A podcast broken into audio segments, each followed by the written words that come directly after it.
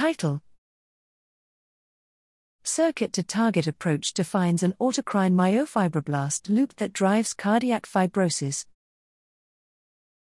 Abstract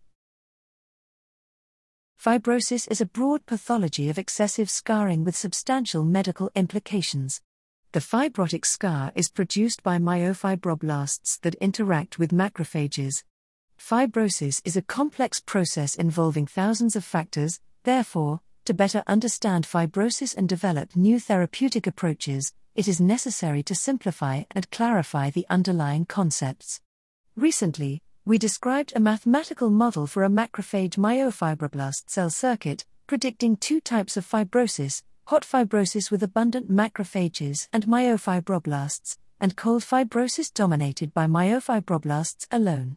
To test these concepts and intervention strategies in a medically relevant system, we use a widely studied in vivo injury model for fibrosis, myocardial infarction, MI.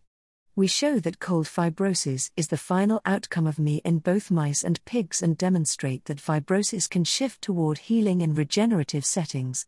MI beginned with an increase of myofibroblasts and macrophages, followed by macrophage decline leading to persistent cold fibrosis, only myofibroblasts.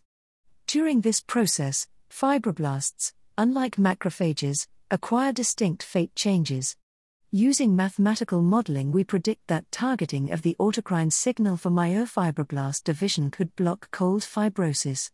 We identify TIMP1 as an autocrine cardiac myofibroblast growth factor in vitro.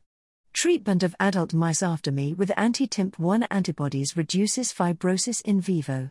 This study shows the utility of the concepts of hot and cold fibrosis and the feasibility of our circuit to target approach to reduce fibrosis after acute cardiac injury by inhibiting the myofibroblast autocrine loop.